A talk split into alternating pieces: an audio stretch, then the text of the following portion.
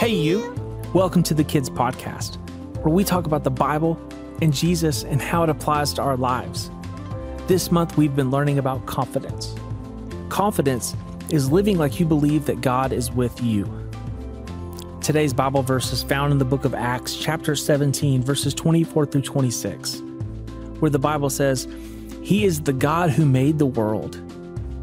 He also made everything in it He's the Lord of heaven and earth.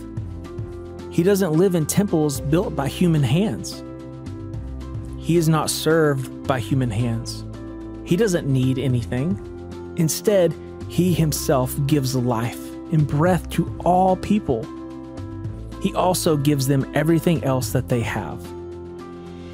From one man, He made all the people in the world. Now they will live all over the earth. He decided exactly when they should live, and he de- decided exactly where they should live. If you wanted to tell a friend about God, where would you start? Here are some great examples God made the world, God made everything in it.